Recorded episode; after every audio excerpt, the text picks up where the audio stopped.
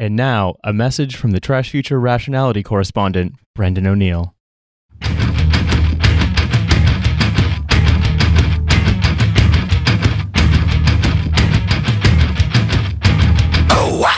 This week, the chattering classes of this once great nation have again been aflutter in praise of a petition. But not a petition to end poverty or ban arms sales to Saudi Arabia. No, something much more insidious. A petition to replace the statue of Winston Churchill, the greatest man who has ever lived, with something called an Evangelion. The petition is the work of Hussein Kesvani, a well-known Islington snowflake SJW doctor and soup cafe entrepreneur who believes that Winston Churchill, the man who single-handedly defeated Hitler and revolutionized car insurance, is not worthy of even a modest statue. Kesvani, like many of the baying anti-Churchill mob, claimed that Churchill deliberately caused a near-genocidal famine in Bengal. And to be sure, the famine was terrible, and I disagree with it personally. But if we got rid of all the statues in London of people who had caused a few deaths in British colonial territories, why, there'd hardly be any left. And I, coming from Irish peasant stock, if anything, understand better than most the concept of famine. Did the British help us during the potato famine? No. But was this malice? Of course not. The famine was character building, and it is because of that ancestral experience that I'm able to be such a rational columnist today. To say that Churchill, the architect of the NHS, shouldn't even have a measly statue is the worst kind of Guardianista-stylist apologism I've ever seen. These people are trying to turn colonial India into a safe space where radical thinkers like Churchill are banned from trying new ideas like taking all the grain and shipping it to Europe.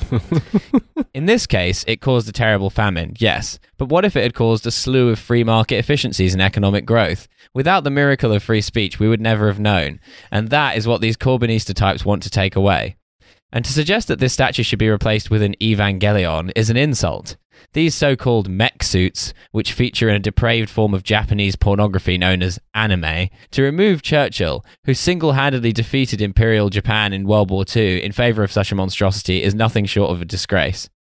In many ways, this petition is causing its own kind of famine. A famine of ideas.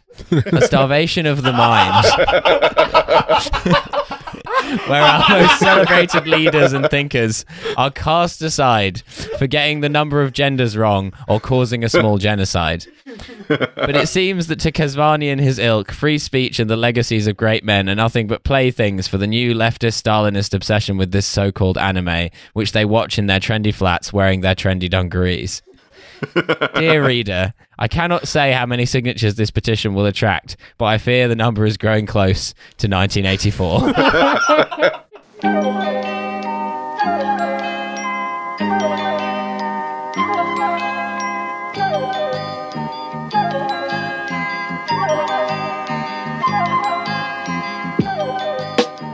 Oh my goodness! I love telling you to do these because I love seeing where your brain goes. Yep. Like just when you think, oh, you know, you hear like the same. Just when you think that like you have the same repetitive tropes, then comes in the line "famine of ideas." I'm going to be thinking about the line "famine of ideas" until the moment I die. It's going to appear in a Spectator column. It definitely will. So there's a listener contest. If you spot the phrase "famine of ideas" in a Spectator column, or if it's ever been written in a Spectator column, tweet at us, and then you'll win a shout out on the podcast. Yeah, sure, why not? You'll win a shout out on the podcast if you tweet that on. Yeah. Tweet that at us. You get to have dinner with us at any restaurant where the meal is below £7.50. Yes. As long as it has vegetarian or pescatarian options. Pescatarian? Yeah. Oh, pescatarian, my bad. I always want to say pescatarian because it sounds like pesextarian, and I think anything that comes close to sex is what Riley absolutely is. So. It's like a combination of pescatarian and sectarian. No, I only eat Greek center-left parties that have become the symbol for the center-left's decline. You're a Pasactarian? I love Pasactarians. Yeah, I'm a Pasactarian. I'm chowing down on the soft left. Hi, everybody. It's Trash Future. You already know what it is. I'm Riley. I'm joined in studio today by Milo Edwards on the gold mic. Hello, it's me, your boy. I've returned. I was briefly replaced by Brendan O'Neill, but I'm back now. I've wrestled him back into his box where he lives in the corner of our studio.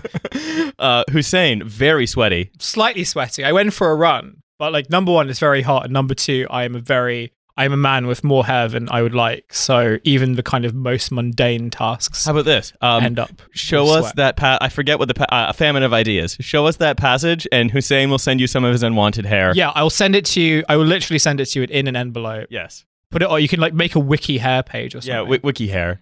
And we also have Nate on the boards as ever. Hello, me working the boards. Yes, it's weirdly hot. It's like it's hot and yet cold. You step in the shade in London in summer and you're like, fuck, it's kind of chilly. But then you step outside in the sun and you're like, I understand why these people went to other lands to colonize them, because what the hell is this? I don't get it. It's weirdly humid. It's like, it's just, it's something very, very different. It's something very uncomfortable. Yeah.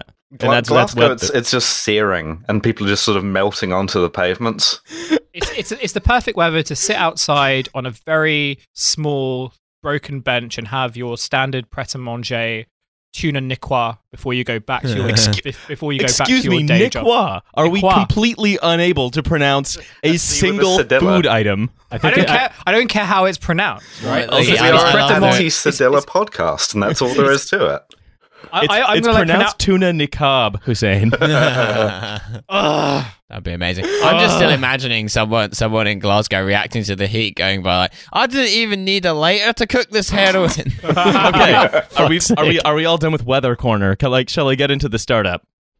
Do we have anything more to say on the weather? Good, we don't. The sun is technically a startup, right? Yeah, the sun is, if anything, the solar system's first startup, and it's the anchor company where we're all the suppliers of it. Yeah. When we all go to the sun, when we finally can't bear life on Earth anymore. The sun has an illegal nuclear program that we need to listen to.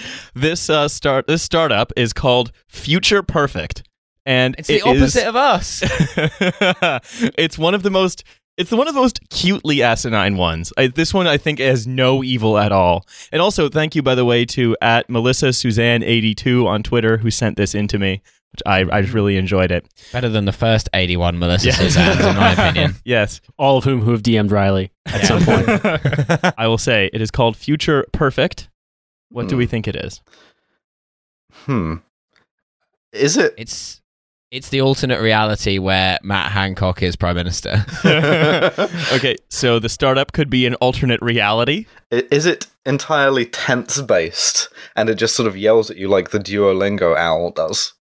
Uh-huh, so we have the startup we think is either an alternate reality or... getting berated. Yeah, it must be some kind of like loan thing, right? Because it's future perfect. Like clearly, it's some sort of thing where like you're like mortgaging against your future self. So I'm gonna guess it's some kind of like fintech like loan company. Ah, you guys are all so delightfully wrong. You couldn't be more wrong. Well, you said it was harmless because like Nate's idea makes me think that it's a way of like leveraging your plasma or something, but that doesn't really fit with the benign. Sure, you don't need to sell your organs now. It is blank made modern. Well, that's not helpful. No, that's not at all helpful. Your blank is unique. Well, that could be DNA a few things. Is unique. Or maybe it's like a manifesto where it's like, the future will be perfect when there are zero genders, right? Yeah. So it's basically like a penis removal service. Okay, an automatic penis remover. So everyone somebody's going to have to do that once the NHS stops. So I love that. Just doing it with like a cigar cutter. No, they love it when the SJWs take over. Instead of getting circumcised, everyone is made trans at birth. That's my idea. It's like that, there's that really old joke about the guy who works at the pickle factory, and he comes home to his wife and he's like, "I got fired from the pickle factory today," and she's like, "Why?" And he's like, "All day I just couldn't stop thinking about putting my dick in the pickle slicer. And in the end, I just couldn't resist, and I did it." And she's like, "Well, what happened?" And he goes, "Oh, the pickle slicer got fired too." Okay, so is it a ribald old joke book joke? Yeah. No, this isn't just another blank site. We've turned our passion into a product that delivers. This isn't just another blank site. We've turned our passion into a product that delivers. And again, remember, this is completely harmless. No, I've got nothing on this. Yeah, is it something asinine, like predict what the next viral hashtag is going to be or something like that? More or less. Oh, really? No. I mean, not to do with hashtags and not to do with predicting, but yeah, you're kind of getting a little closer. So not to do with either of the two things that you said. But. So viral something. It's got to do with virality. but it's for predicting. It's for predicting. It's becoming increasingly obvious than having your that dick you just cut off. Kind it's of, closer than that. You kind of say yes to move the thing along. Don't show them the brush strokes. We can help you choose a blank that's every bit as special as your child. Our personalized packages are designed to set your blank into motion. Anyway, I'm sorry. School shooting consultancy. To be fair, school shootings have gone downhill. Well, like each one's very derivative of the previous one. It's going to be more streamlined. In a move that was extremely on brand, my girlfriend and I took a bath and watched Bowling for Columbine last night, and it made me like weirdly nostalgic for Columbine. Like it was such a. I have some questions. I mean, as in like the school shootings have both gotten like more violent. Like, more people who are being killed now in your average school shooting, mm-hmm. and, like, less aesthetic. Like, Columbine had, like, a kind of, like, an aesthetic to it, where I guess, you know what I mean? No, maybe not. Yeah, it's still bad, diminishing but, like, returns. Nobody wears the gun law that effectively banned AR-15, derivatives expired in 2004. So maybe that's why they've all become kind of rote in the sense that the one gun that kills a lot of people, you actually can buy now. You couldn't in 1999. That's why. Okay. And also, like, with today's influencers, they're no longer dressing because they're not being influenced by Marilyn Manson. I was going to say the trench coat mafia can't compete with Love Island. It's the same as steroids in baseball. Once everyone has that advantage, it just kind of gets boring to watch. So I have to interject before. I know we don't want to derail this, but I was in middle school. I was in 8th grade when Columbine happened. And I'm telling you, fellow olds will recall this.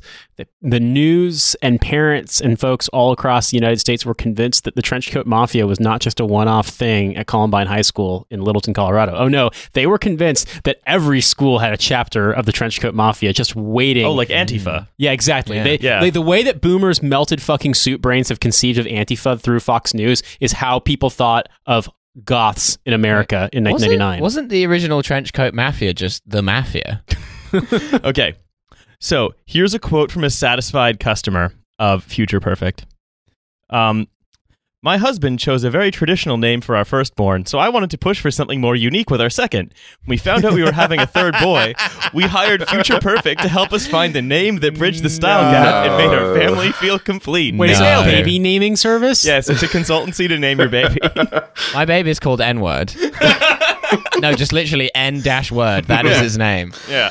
But how do you like streamline your child and make them entrepreneurial by giving them a like a more? Do you believe in the power of nominative determinism? Yeah, this is my child discounted cash flow. Imagine funneling a bunch of money into this right as like blind CVs become more common. Yeah, I mean it's. I for one love working at the name giving factory and calling every baby Muhammad. Something that my boss can't fire me from. Yeah, oh, man, these are gotten real low effort. You were just like, it's something about I can't be fired. You people fill in the rest. Yeah. So here's they're from their About Us section. Yeah, we're obsessed, not only with how names sound, but also what they mean, how they look, the way they fit in with the rest of the family. You see where we're going with this. To that end... Meet baby Khamenei. Our lists of names aren't like the others you'll find online. We're over here adding Warner and Walker to the girls' side and constantly evolving our boys' inventory, which Leo... Warner and Walker aren't even boys' names. Stop, those are surnames. Yeah, these are like... This is like an American company, right? Oh, yeah. Mm-hmm. So, like, in America, you have, like, girls that are called, like Parker and stuff. Yeah, right? This would have to be American rifle. Because a British company could not produce a sentence like constantly evolving our boys' inventory. No. Imagine that's something we don't talk about openly. Yeah, imagine if this company was based in Britain and like they'd end up like having a Sunday Times column written about how they're actually like a front for the transgender mafia. Yeah, the transgender lobby, the transgender trench coat mafia. it's cinched at the waist. The transgender lobby is what the third bathroom's called.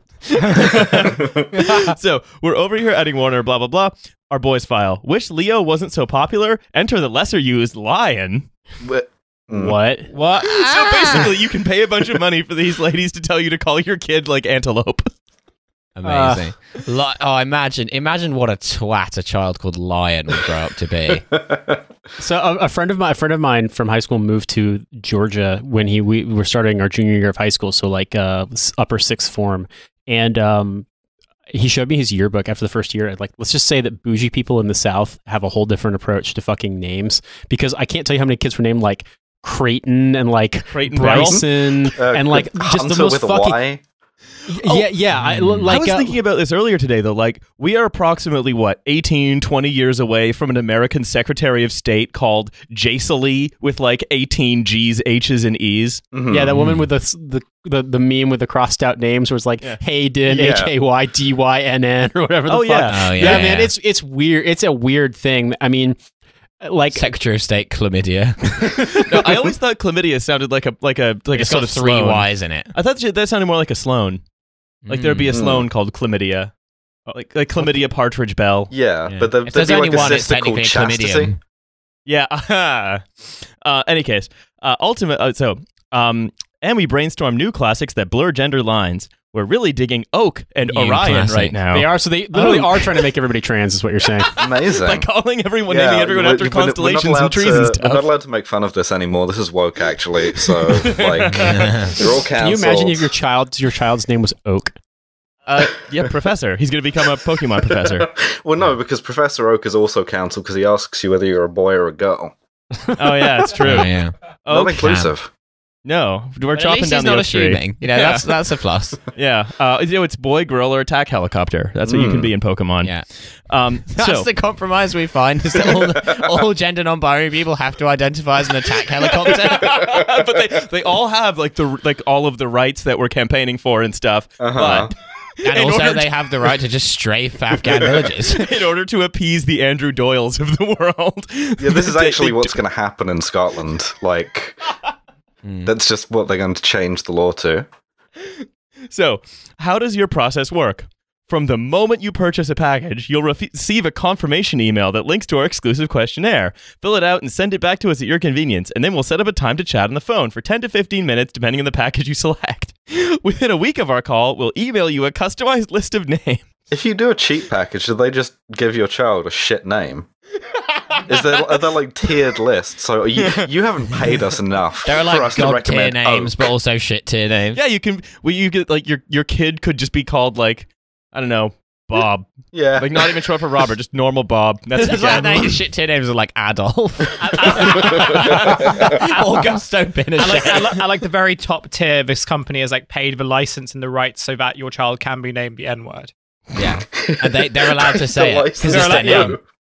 So they're protected by lawyers. I'm going to quickly wrap this up and move on to the next section.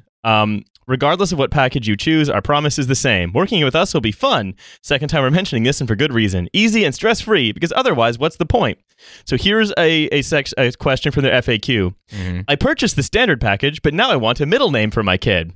Answer. No Holy problem. Fucking shit. No problem. Send us a message and pay us the difference, and we'll send in upgrade options for existing clients. The standard is for the freshest names, the freshest parents. Well, this actually would incentivize them to make everyone trans, because then you'd get an extra name and you'd have to buy that too.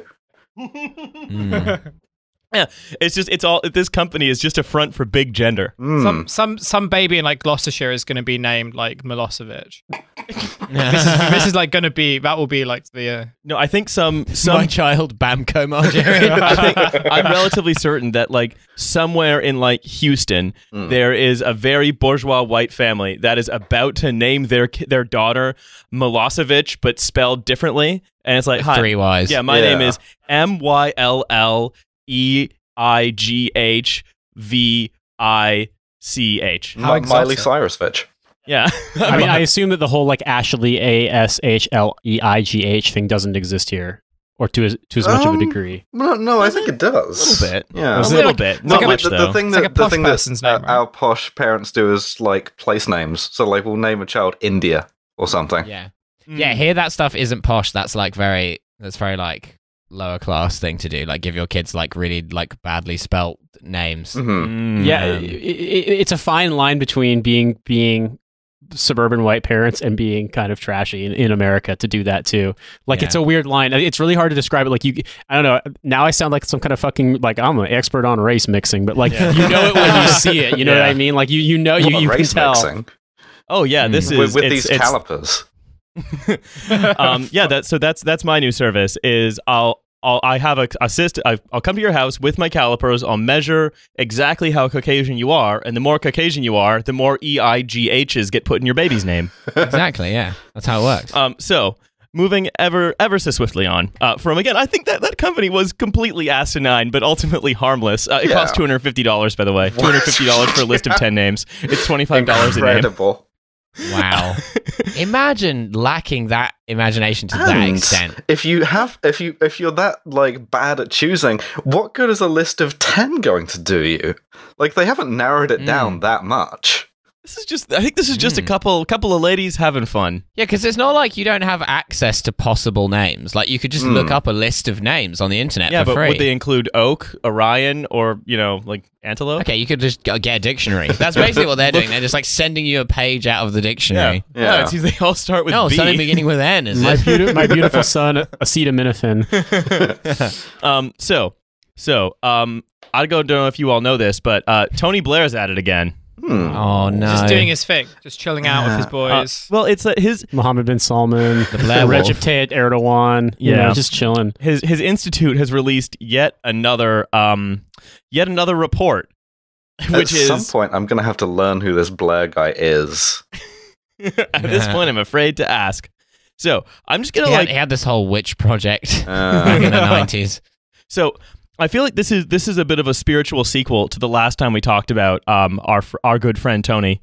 We need to talk about Tony. Yes, indeed. Where he wanted to talk about how, the left has to get more racist if it wants to be able to start governing because, people are just naturally that way. Nothing ever turned them that way, of course. Tony Blair is very smart. So as such, he's recently published a report called Transforming Government for the 21st Century. And it also is... pretty fucking dumb. It's been the 21st century for 19 years. Yeah. I like the idea that he published it personally, like it's all like hand stapled and everything. Oh yeah. I've been working on this in a shed. Definitely not written on human skin. I just imagine Tony Blair filling everybody's inbox with it, like in that scene in fucking Jerry Maguire, but he never gets fired. It's so, damn, we can't get fucking rid of him. Yeah, so Tony Blair wrote a thing. Here's the foreword, the only piece, by the way, he actually contributes. It's written by a bunch of, mini Blairs. So, foreword. Technology defines the modern world. You need only look around to see the revolutionary shifts that are taking place at the levels of both our personal lives and entire nation states. He's talking about the Chinese dick machine. Yeah. In government, to match this wider progress, modernization has often been a constant theme of progressive agendas. But what impetus there used to be in the UK during my government has since been lost. Wow, he's actually just like throwing shade now. It's like, well, back in the day when I was prime minister. Tony Blair's being a... He's being a slay queen. He's taking off his hoops and his really long nails. And Tony Blair was only prime minister until the financial crisis. So like obviously everything was better. No, it's that they stopped believing in technology and the blockchain and fun stuff like that. They started trying to do boring old stuff like houses. Well, the Conservatives tried to do the opposite of that. But now Labour is trying to do boring old stuff like houses and food and stuff. Every time that I look at our banner image on Patreon, which is the Amstrad emailer, there's a screenshot image, and it's like December 2002, and it makes sense that Tony Blair was like, they're going to love this thing. This is going to be such a huge moment. They'll never notice if I invade Iraq. We'll replace the government with Amstrad emailer phones. The first I heard of the invasion of Iraq was when I got a video call on my Amstrad emailer from Uday Hussein. For the left, revitalization of the public realm ought to be their political sweet spot, yet they are consumed by an obsession over nationalizations rather than remaking government and delivering better public services for all of society. Shut the fuck up! Why is it not an obsession? Not concerned with that. Why is it not an obsession with privatization, though? Yeah, because that adds technology and makes stuff better. This is a useless word now, but it actually is gaslighting, right? You are doing the thing that I've actually been doing. Yeah, you couldn't. You're building council homes. Interesting. I bet none of them are smart council homes. You bet none of them have built-in dick-sucking machines. Not a single council home built under any Labour government has had a built-in dick-sucking machine, and that's a disgrace. It's a national disgrace. You're building council homes, and yet you claim to like the homeless. Interesting. Mm. Aren't you going to wipe them out by housing them? Isn't that denying them their way of life? That's a Brendan column. Save it for Brendan. Yeah, yeah. I love where he's like, for the left, revitalization of the public realm should be the political sweet spot, but they're obsessed with nationalizing stuff, as though there's some kind of polarity between having a nationalized utility and like having it measured on a smart meter. I don't like the phrase political sweet spot. Can we not? No. Hitting your political back walls. Tony Blair could definitely get this published on ThinkSpot because it's well over 50 words. Yeah, wow. Barring a few noble exceptions, this failure of leadership comes down to ignorance of and antipathy towards the opportunities of the technical revolution. Fucking Jeremy Corbyn. He's still weaving stuff on a hand loom. He refuses to accept the power of steam. He's eating jam instead of Bitcoin. Yeah.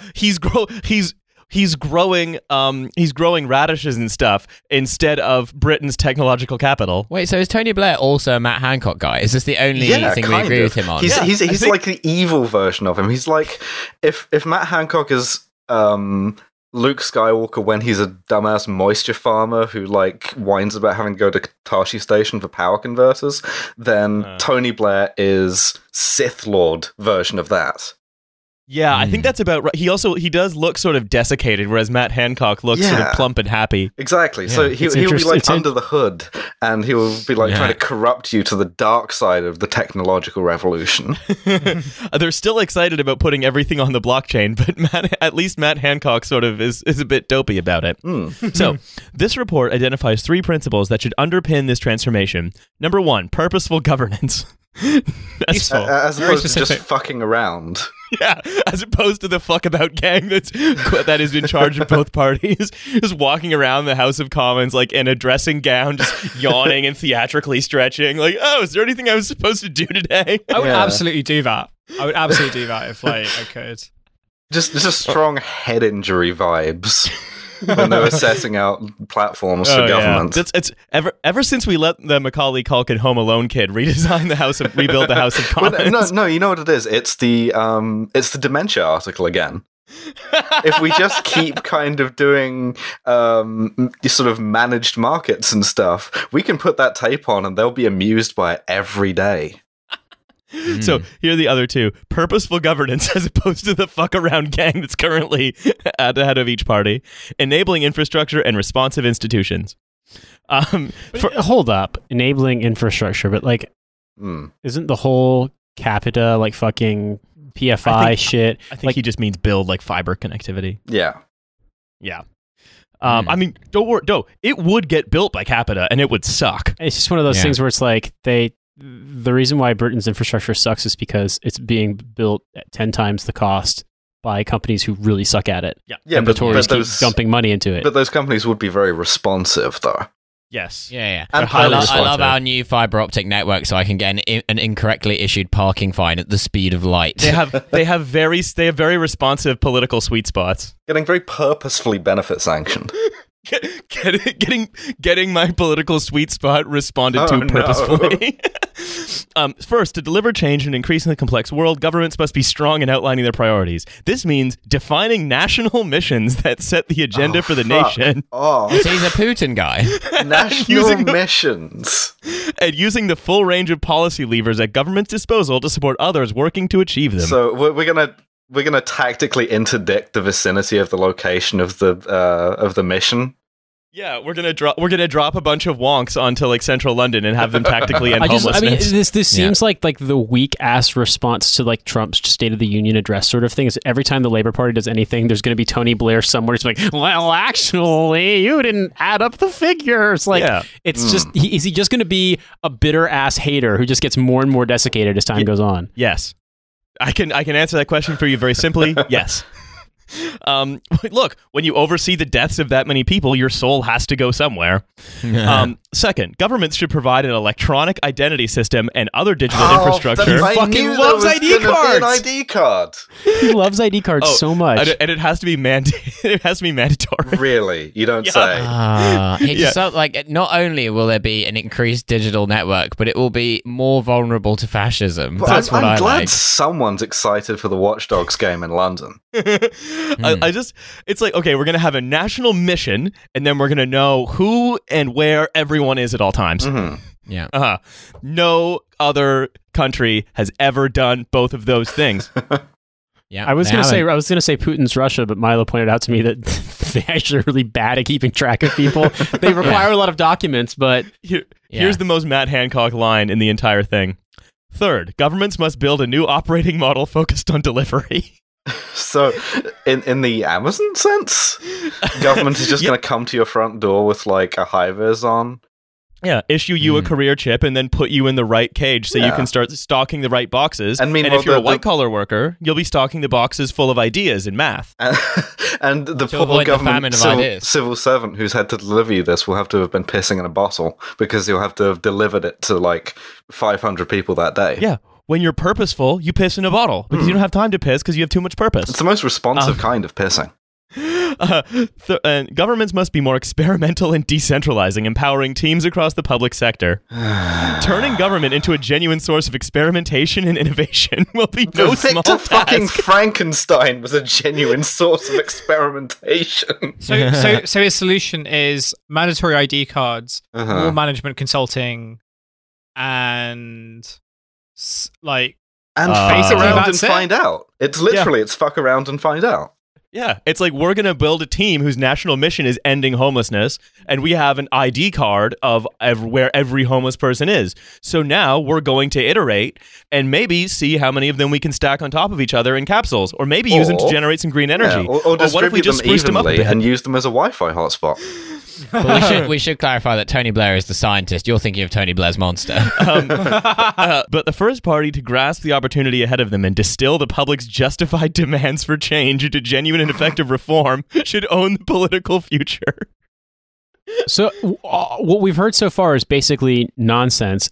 But it's a stalking horse for another proposal for ID cards. Correct. Yeah. Yes, that's exactly it. He can't help himself. He loves them. He fucking loves ID cards so much. It's amazing that he's talking about, you know, like, because Tony Blair's all like the electability guy, right? And yet ID cards is the most consistently unpopular policy. Cross-party, cross-political affiliation. It's the one thing that every single fucking voter in Britain hates, apart from like four dudes who all work for Tony Blair. It's the one thing that gets like a 95% disapproval rating, and Tony Blair's still like, somebody's got to do it, come on.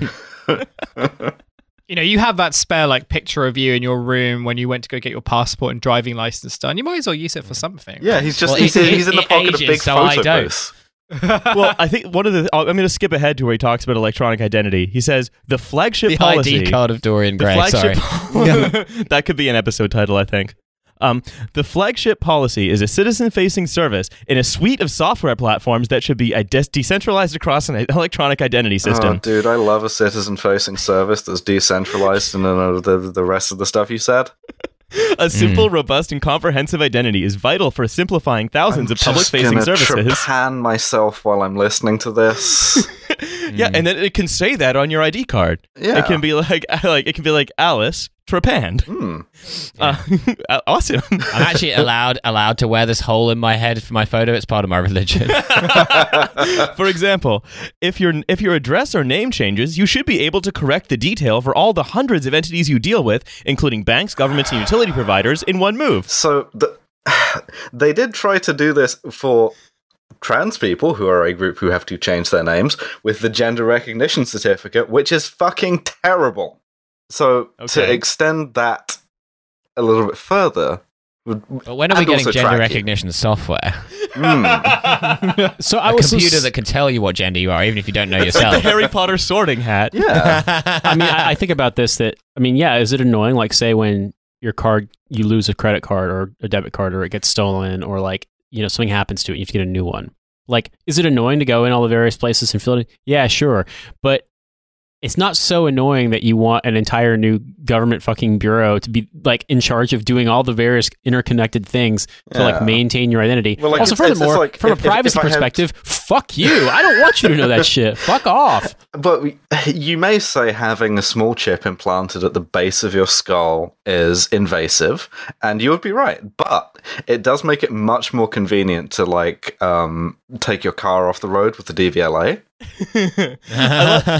Become part of an international ring of assassins. This is a theme that sort of that comes up quite a bit, where for in exchange for something incredibly significant, we'll all be offered something incredibly paltry. And so it seems what the Tony Blair Institute is suggesting is that, hey, we can help save you sort of 20 minutes of admin, but we're gonna keep a file on everyone forever. it's that Lib Dem tweet about in exchange for benefit cuts, we got the 5p duty on fucking plastic bags. Yeah, no, I mean. Tony Blair, of course, has a bunch of, or Tony Blair's mini Blairs have a bunch of shit they say is like, oh yes, it'll be stored in a digital wallet and it won't all be centrally accessible. But again, this is going to be built by like, I don't know, Capita, G4S, and then like one subcontractor. So I very much doubt any technological thing they say.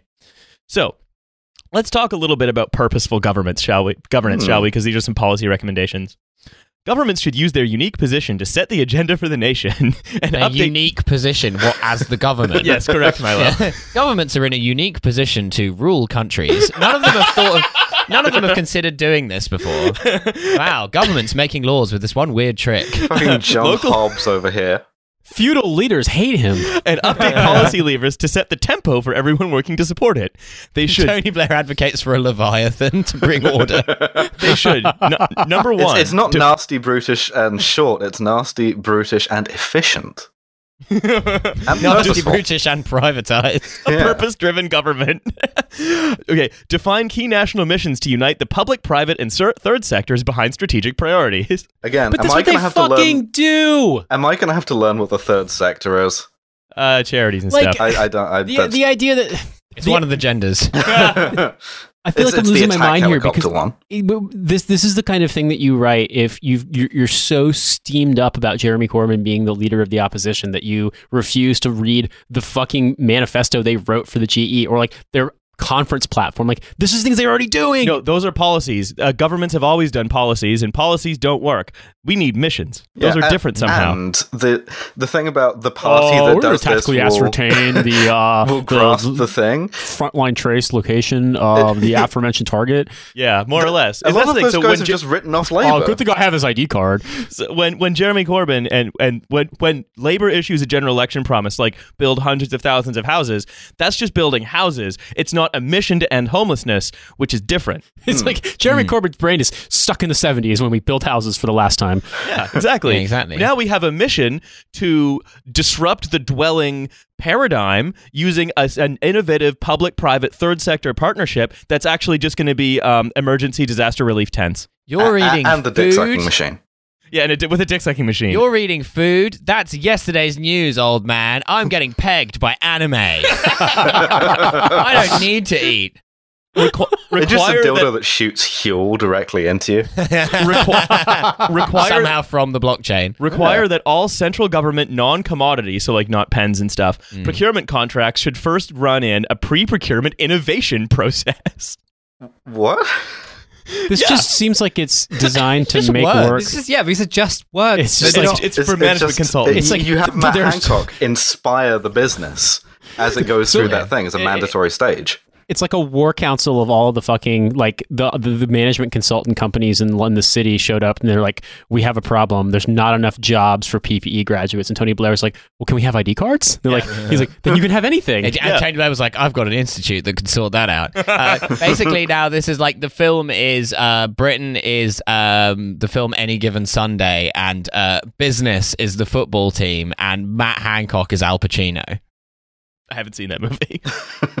He just makes a lot of motivational speeches to make them better at football. So, it's Moneyball, but the money in the ball is ID cards. Just ID cards. I just love the pre-procurement innovation process. Like, again, we do know certain things work, like building houses for people, but it's not innovative. So if we're going to have a national mission to end homelessness, we have to figure out how to do it without building houses. Building houses so more dudes can be naked? I don't know, man. Sounds kind of sus to me. You're living in a building built by a guy? Yeah. Homelessness is an imbalance, right? It's too many people, not enough houses. So old school thinking is build more houses, but what if you reduce the imbalance by? Then, hey, we have the ID cards. Yeah, exactly. Yeah, all it would take is one. That's the problem with like this top-down command and control style like form of faux progressivism. Is that it makes like neoliberal Thanos. A, it makes neoliberal Thanos, but also B, it creates numerous infrastructures for reactionaries to come in and take over. Like, for example, the widespread surveillance, deportation, and drone attacks under Obama, or like some kind of mandatory citizen ID scheme, or the all of that under Tony Blair. And finally, we should create a regulatory sandbox for each national mission to formalize fast-track legislative processes with mandatory sunset clauses in early reviews. Matt Hancock would be so happy. Playing in the regulatory sandbox. No, that's the thing. Tony Blair's vision for a transformed government seems to be yourself and have fun with it. Just have a regulatory McDonald's birthday party. Like they're gonna put climbing walls all up and down the country so citizens can innovate their own solutions. This is just like. If consulting I love this legislative party bag that I got from my... I was going to say, it reminds me, it's like if this is like Jubilee year for consulting companies, just like throw all the words in this document. Put them all in here. I found some more fun words. It's going to circle back to some old topics, but the words are great. Every one of these kills a brain cell. I can feel it. These think tanks are like the Soviet Union where it gets to the end of the month and they haven't met their like buzzword quota. And they're like, we're just going to have to put them all in one document. Blue sky thinking, amortization, throw it all in there. I don't even know what some of these mean. They had to produce the buzzwords by weight. just writing one really long word. Just writing the word engineering disruptability in lead. Let me get through the next 2-3 paragraphs because there are some fun words. Governments must take advantage of their unique position of power to define key national missions. Goals set for various fledgling GovTech initiatives are a start. But should be the precursor GovTech, baby, please. To a much more ambitious and deliberate agenda. GovTech jump in my car, I've got a new ID card, and we're about to set sail. Next, governments must create this electronic identity system for all citizens. In particular, the political debate around identity is stale and dull. Old objections have not always been tested against the new technologies to enhance privacy and security. That's so fucking louche. Just this Blair guy on a chaise longue, like, well, the debate about identity, it's awfully dull. Sorry, I editorialized in dull. He just said stale. This still stale. This sounds like just a different class version of Russell Brand, where he's just like saying shit, and then someone just jumps in and says "park life." I don't know what saying "park life" is in the equivalent here, but like this is just words. Yeah. Also, again, it's that old thing where it's like, no, the fundamental principles, just like the fundamental principle of you can't invent a new way to house the homeless other than by giving them homes. You can't just say, well, we had that debate and didn't go anywhere. It's sort of boring, so we're just going to pretend it didn't happen and make you all have ID cards. I think the equivalent of park life here is just going, quoth the raven, nevermore. Dun, dun, dun, dun, dun, Iraq war. Finally. Thy damnation slumbereth not, Blairites.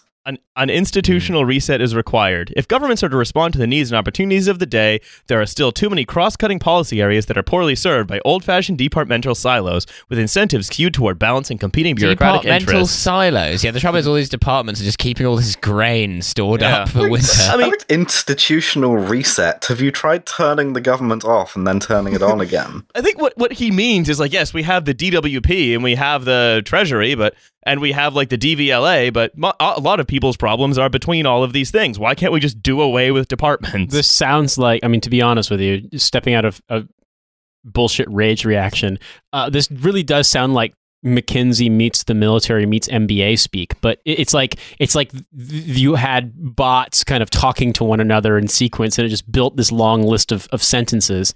Well, look, I'll say this, is that... Did I have to turn it off before it got racist? The one... yeah, before it got... Wow, I was... The British government narrowly avoids becoming racist. Wow, yeah. Thank goodness. But I think the other thing to say is, like, look, one of the reasons that government doesn't really work well for a lot of people is that, like, it's not very well funded. Like, there hasn't been an increase in any department's budget except the MOD in quite a while. The only one that grows is DFID because it's been ring-fenced, right? Like... If we want them to deliver better services, we can't just keep innovating our way into doing more with less. DFID, the government's Welsh friend. It's extremely good that the Ministry of Defence managed to take more money and still come off worse, though. We love it, folks. What if we built aircraft carriers? Most of the Ministry of Defence budget goes on making all the admirals look like sort of a curtain showroom. And paying a lot of money to do... recruiting campaigns in which you call soldiers snowflakes and they don't realize their photos are being used. So amazing. I've got a couple of examples and we'll move on to a reading to close ourselves out. Example, uniting the public, private and third sectors behind a national mission. So here's the example the mini Blairs give. A byproduct of this approach is that it could also provide the space for political leaders to articulate a sense of direction without either being evasive or being tripped up later by specific details. For example, when Amber Rudd became UK Secretary for Work and Pensions in 2018, she publicly acknowledged that the introduction of universal credit needed reforming. However, by announcing a new pilot to improve the service iteratively, Rudd outlined a route for progress while recognizing that the government could not yet be clear on the outcome. Regardless of the merits of universal credit itself, this approach is much more mature than simply pressing on regardless. All of these people's politics are just, I don't want to be yelled at, and it should be illegal for you to yell at me. So I should be allowed to be vague about my policy proposals. Yeah, and also, if there's a bad policy, we can't just, like, you know, stop doing it. We have to experiment. Yeah. It's that we have to experiment with everything except the thing we know works, which we can't do because we did that already. And that would be, we can't repeat ourselves. You can't do it again. That's passe. People have heard that one. They want new stuff. Tony Blair thinks that... I think Tony Blair seems to have, in his old age, confused the process of governance and the radio game show Just a Minute. I mean, the thing about it is, right, is that you can look at the Conservatives being the ones destroying the welfare state and enforcing austerity and all this shit, but I honestly believe that there are probably more truly deranged and, like... true believer cultists about this stuff amongst the Blairites and even amongst the Conservatives. Sure. It's like the Conservatives all knew it was bullshit. It's just fucking dissembling to get power. But Tony Blair probably believes all this stuff. And that's the thing that makes it so insane is that, like, is it even when it very obviously hasn't worked, even when, like, you know, the house is fucking burning down, Tony Blair's got a chart that tells you that everything is going to be good if you just follow this chart. Yeah, well, the price of ash is going to skyrocket. It's passé to call it a cult, but it really is a cult. Like, it's when prophecy fails shit. It's a cult based around McKinsey shit, essentially. It's like if McKinsey thought that an American pilot named John Frum was going to bring them cargo, like, it would be this. They'd probably come with a more cogent document than this. So check this out. Frum with love. Governments should create regulatory sandboxes for each national mission they define. These supervised environments allow new products and services to be tested live, potentially accelerating the deployment of large-scale, high-impact technologies that might otherwise become bogged down by risk aversion. You know, this is surprisingly woke. This is surprising. No. It's surprisingly woke because this is what you do with a fucking virus. Is you contain it and you can provide it with an environment where you supervise it replicating very fast. But also, this is like, yes, we've now, it may seem risk-averse to try and reduce traffic on our highways by getting people to work with trebuchets, but we have this regulatory sandbox in Basildon where we're going to try to fire everybody into the city at great speed. I hope they're not too risk-averse to let us do this. That is a high-impact technology. Is the metaphor of the sandbox supposed to be that you're just fucking around? Yes. I mean, yeah. I mean, I was very, you know, down on this idea until I heard that we could fire people in Basildon out of trebuchets, and then now I'm interested again. I read an article about Basildon earlier, so it was the first place that came to my head. So here's another example: rebooting government as a platform. I was right about the turning it off and turning it on again thing. Just like Apple could never write billions of apps that each respond to different user needs, but could create a platform on which others have a wide latitude to innovate while remaining within the guidelines. Governments should be more proactive in providing a platform for other decentralized actors who can be more responsive. Government should be the app store. Yes. And we should let banks, they could make some policy, and maybe what if some guy in a garage he made a little bit of policy in his spare time. It's amazing how much money a year Tony Blair makes, given that he's basically just optimistic Black Mirror. Everything is just what if the government was the app store? Have you thought about that? Better than your idea, Jeremy Corbyn, of building houses. No. What if your phone was the cops? Was the bank? What if your phone actually was the cops? I honestly think that the only way to solve this is that you have to present this to Tony Blair and show him that, and it has to happen through a lot of social outreach, that the number one app in the app store is Tony Blair suck my dick. If that happens, maybe he'll realize the app store isn't good. I'm Tony Blair, and I'm here to resolve the famine of ideas by asking questions like, what if your driving license was genocide? In the UK, this approach has gained traction with the Secretary of State for Health and Social Care, big boy Matt Hancock. Oh, of course it fucking has. Arguing that the UK's NHS should be oriented around a platform model. Indeed, Hancock's chief technology store. Hancock's just kind of what he wants. Can I just throw something out there? Go for it. There is, I'm not going to get into the specifics, but where I live in London, there is a particular service that you can only make appointments for if you use an app, and the app legitimately does not work. If you download the app, it just doesn't allow you to book anything, but you can't contact them to book an app. That's how we're reducing waiting times. It's making it impossible to book an appointment. So this country's fixation on outsourcing and apps blows my mind, because the app doesn't even fucking function. No, it doesn't. I also love the idea of the NHS becoming a platform, so anyone would be allowed to offer healthcare services through the NHS, regardless of Bam Margera. I can't afford heart surgery, but I can afford $250 to have Bam Margera wish me well. They'll do that with homeopathy. There absolutely was an app in the early days of the App Store, and it was $500, and it was just the major screen kind of alternate between purple and like magenta and purple, and it literally said this app is $500 because it is a very luxury app and everyone will know how expensive it is and how much money you paid, and thus they'll know how rich you are. And it's can you imagine? That's basically what's going to happen. Well, here's the thing. Veblen, where are you now? It's like the Magnesis card, but as an app. So here is what Hancock's chief technology advisor said, and then I had another realization of a common theme of our show. Since we can't meet every need for every patient, we'll keep the NHS app thin and expose the API so that charities and other innovators can create apps along the patient journey. Wait. What was that first clause again? Since we can't meet every need for every patient, we'll keep the NHS app thin and expose the APIs so that charities and innovators can create new apps for other patient journeys. So can't meet everyone's needs. We're just getting straight to the kind of the proto eco-fascism now of lifeboat ethics. So here's the other thing though. I remember hearing this a while back that the revival of traditional Chinese medicine sort of came after the Great Leap Forward in China, when there was shortages of sort of more standard Western medicines. And so the Chinese Communist Party at the time pushed homeopathy as a sort of alternative. It was look, this is ancient Chinese medicine. Your grandparents did it. We're going to have to do traditional British medicine, where put gravy on it.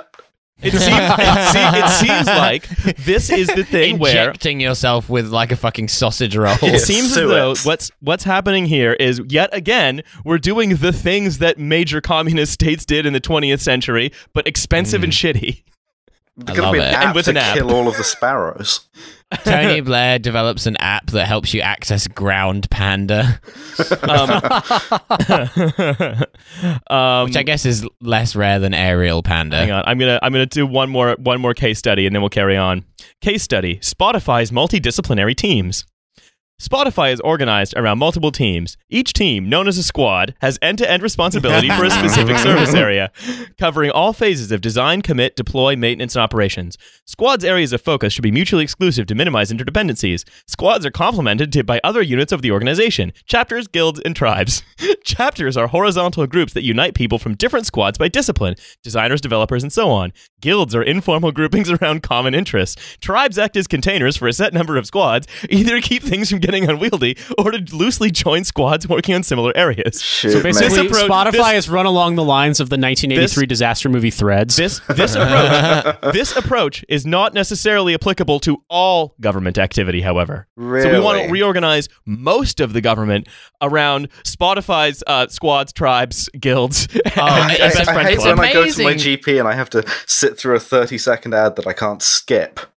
It's amazing to me that, like, Spotify, a music streaming service whose main business model is, like, ripping off artists in order to make, like, super normal profits, is somehow not going to be the model to reorganize every single government department. What the fuck? How much money does he get paid every year to write this fucking drivel? Look, it's just... Honestly, like, oh, have you heard about this thing called Spotify? It's great. They've got the Dr. Dre on there. And I think that this, like, fucking stupid twee way that they organise their office so that they can have a little ping pong tournament is exactly the way we should run the fucking pensions. Look, It's just New Labour, but instead of D-Ream, it's just Limp Bizkit. One thing. It wouldn't be Dr. Dre. It would be Dizzy Rascal. It would be... I'm not technically a doctor because I'm a homeopath. Dre. So it's like, well, I mean, I appreciate the fact because when I think about good medicine and good governance, I think of the last time we had squads, tribes, and guilds, 1491. So Tony Blair, the mini Blairs conclude the report. And again, contrast this with, like, the kinds of things that, like, Corbyn and McDonnell say about their ambitions for the future. Conclusion. A new world is possible.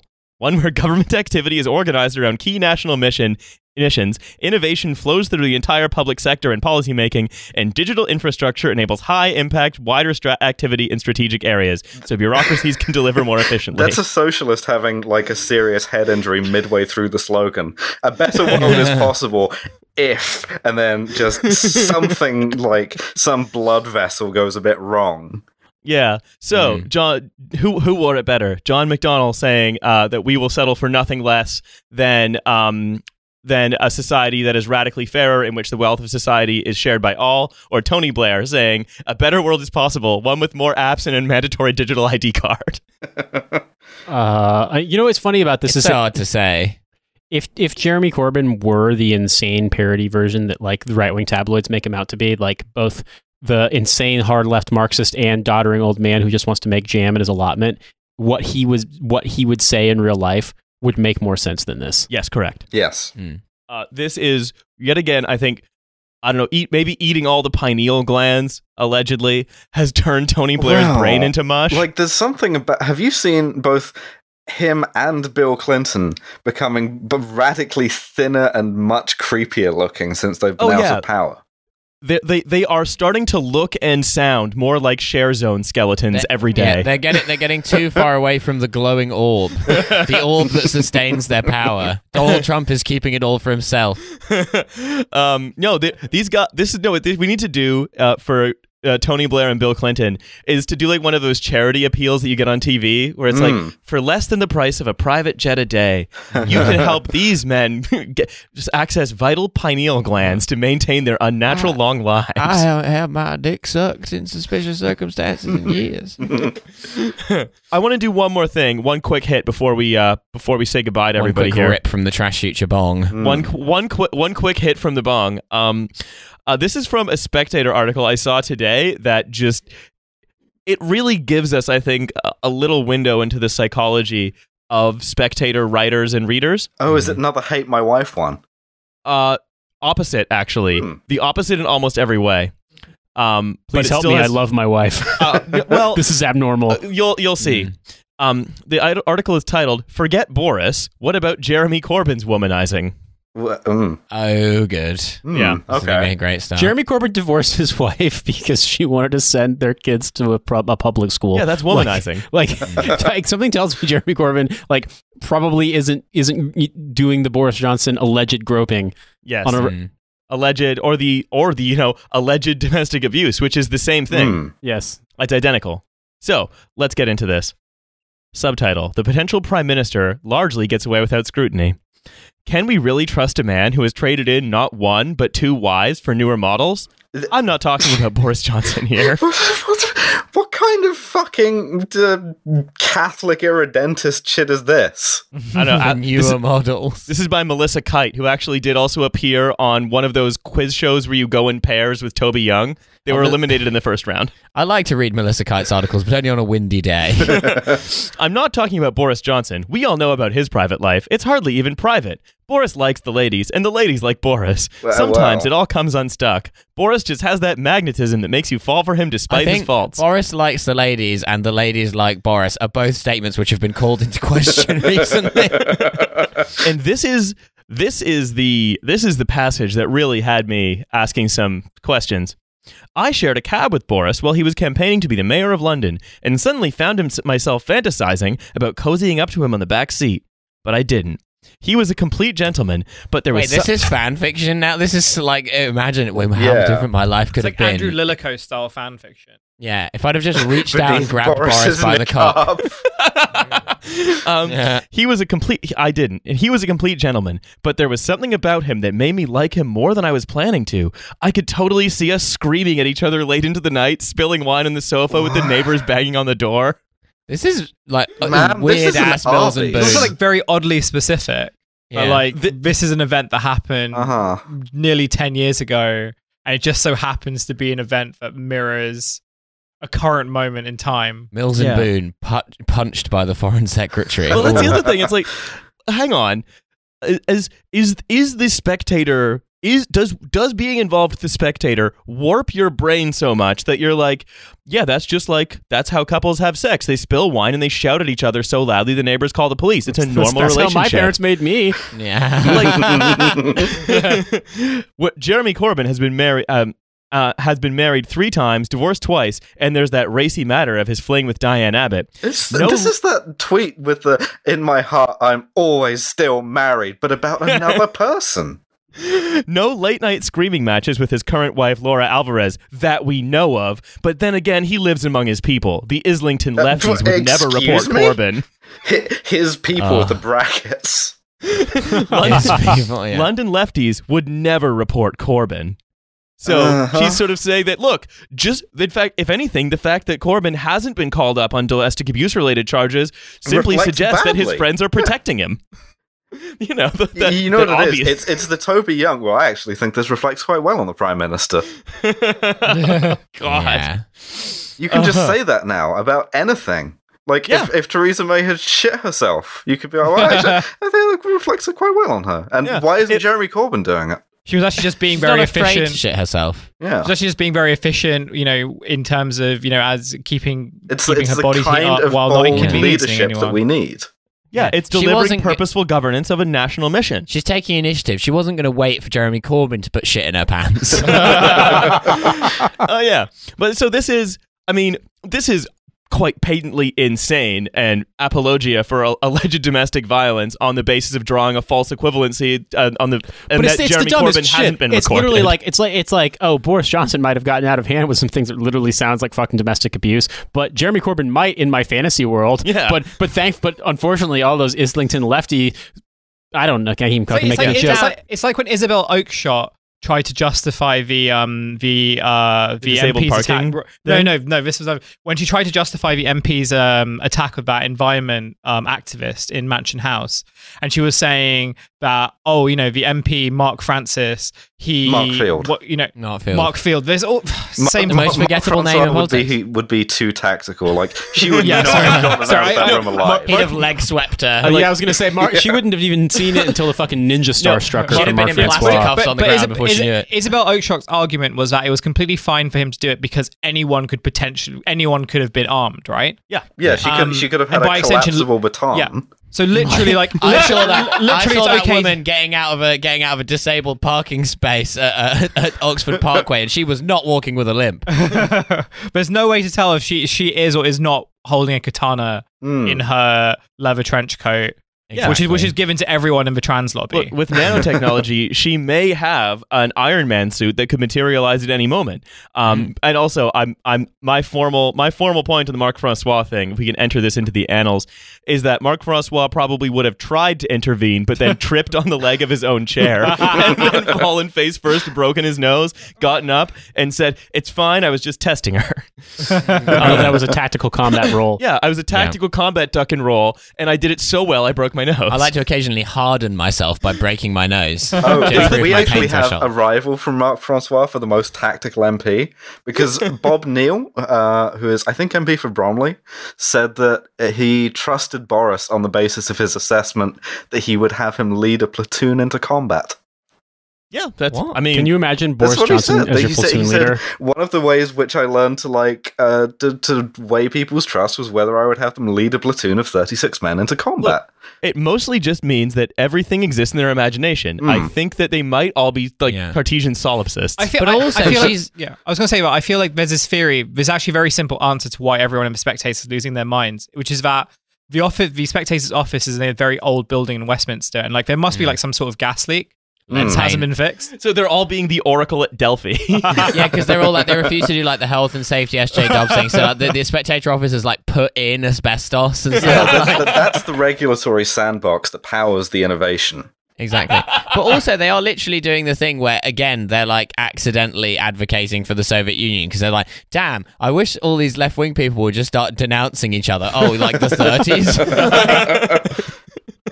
But also, look, I mean, there's a slightly darker side to this, which is that this is almost they have their guy, and their guy can do what he wants, because ultimately...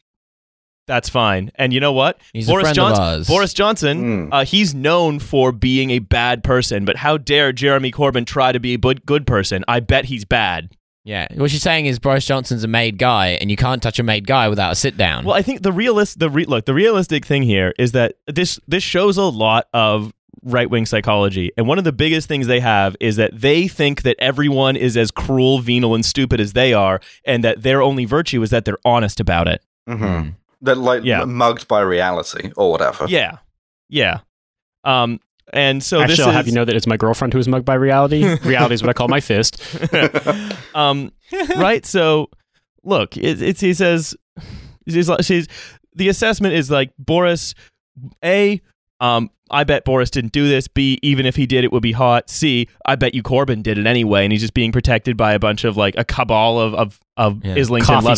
But if Corbyn did do it, it wouldn't be hot because it would be too jammy. But he says Corbyn's current wife keeps a low profile and is rarely seen in public. At last year's Labour Party conference, he paid tribute to her from the podium in her native Spanish.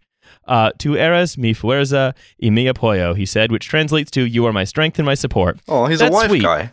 Yeah, that's sweet, but it's hardly cutting-edge feminism. No doubt the feminists are readying their Twitter feeds for when Jezza beats Bojo, but as a Boris believer, I pray that day never comes. Oh, calm down, Titania, Jesus. Yeah.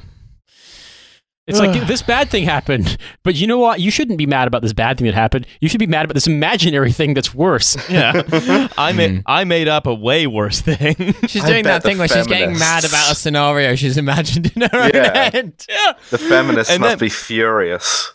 Yeah, but then she's getting horny about a scenario that's genuinely terrifying. Why aren't you SJWs protesting against this restaurant that discriminates against people for wearing brass knuckles? As a feminist, it's my sworn duty to do Twitter screeds against anyone who says they love their wife. Yeah, everyone at the Spectator is just hungry. Mm. Yeah, they're horny, they're angry, and they're hungry. That's it. Plus the carbon monoxide leak. I'm very hungry. That's all we are, the Trash Future basement. Yeah, I'm just very hungry. We're perfectly serene. We have detached ourselves from all material needs except food. And that's just us. We're all levitating above our chairs. Yeah. Having a great time. We've achieved Buddha nature like the Elon Musk standee. Yeah, we've achieved Buddha nature like the Elon Musk standee in collaboration with Steven Seagal. Yeah. Like, that's how about this? We'll just Steven very Seagal slowly do Aikido moves at anyone who threatens us. Honestly, Steven Seagal. Boris Johnson played in the movie by Steven Seagal when he's beating up his girlfriend, but he's sat on the sofa while he does it. Gracious. Fuck. Well, parody. We have no reason to suspect. We need a parody drop is the thing. So it's depressing. It's depressing to me that Boris Johnson is almost certainly going to be prime minister. What are you laughing at? It's just Nate was just like expanding the clock on the thing to be like, look how long this episode is. Yeah, this is a pretty usual length. No, I know. I was just trying to get your attention, but then I realized it would be funny. I'm rapping anyway. Look, it's depressing. It's depressing that Boris Johnson is almost certainly going to be prime minister unless Jeremy Hunt can love business enough, which seems to be a strategy. But then the prime minister would be Jeremy Hunt, which is possibly worse. But I think that this just goes to show that we all knew that these people would excuse anything so long as it achieved their psychotic goals, and they're just excusing Boris Johnson, some of them in a more sort of cartoonishly strange way than others, but it's all pretty bad, and it's all kind of depressing. Isn't that one of the ministers, cartoonishly strange way? And also, they're all horny for him because everyone loves a daddy dom. Everybody loves a daddy dom. If I've learned anything this episode, it's that. Be like fucking a shaved polar bear. And on that image, I think it's time for us to begin the wrap-up prep. As ever, thank you for listening. You can see us live on 2 dates, August 8th in Birmingham for Birmingham Transformed, and of course, August 10th at the Edinburgh Fringe for the Edinburgh Fringe. We have another very exciting show to announce that's coming up, but that we can't announce yet, but do stay tuned for that particular announcement. Otherwise, Sarajevo was Bamko Marjaric. we're going skateboarding with Bamko Marjaric. We're doing Sarajevo and Srebrenica. It's a big tour. You also you can buy one of our your phone was the cops t-shirts, which I guess is a Tony Blair themed t-shirt. T-shirt apparently retroactively. It's $5 off for Patreon subscribers. £5 off for Patreon subscribers. So do get that done. If you send in a Institute for Global Change Tony Blair ID, then we'll run you a discount. You'll get a discount, but it'll be means tested. But don't worry, your income is also included in your ID, so we already know how much of a T-shirt to give you. Good night, everybody. Bye. Good night. Latest.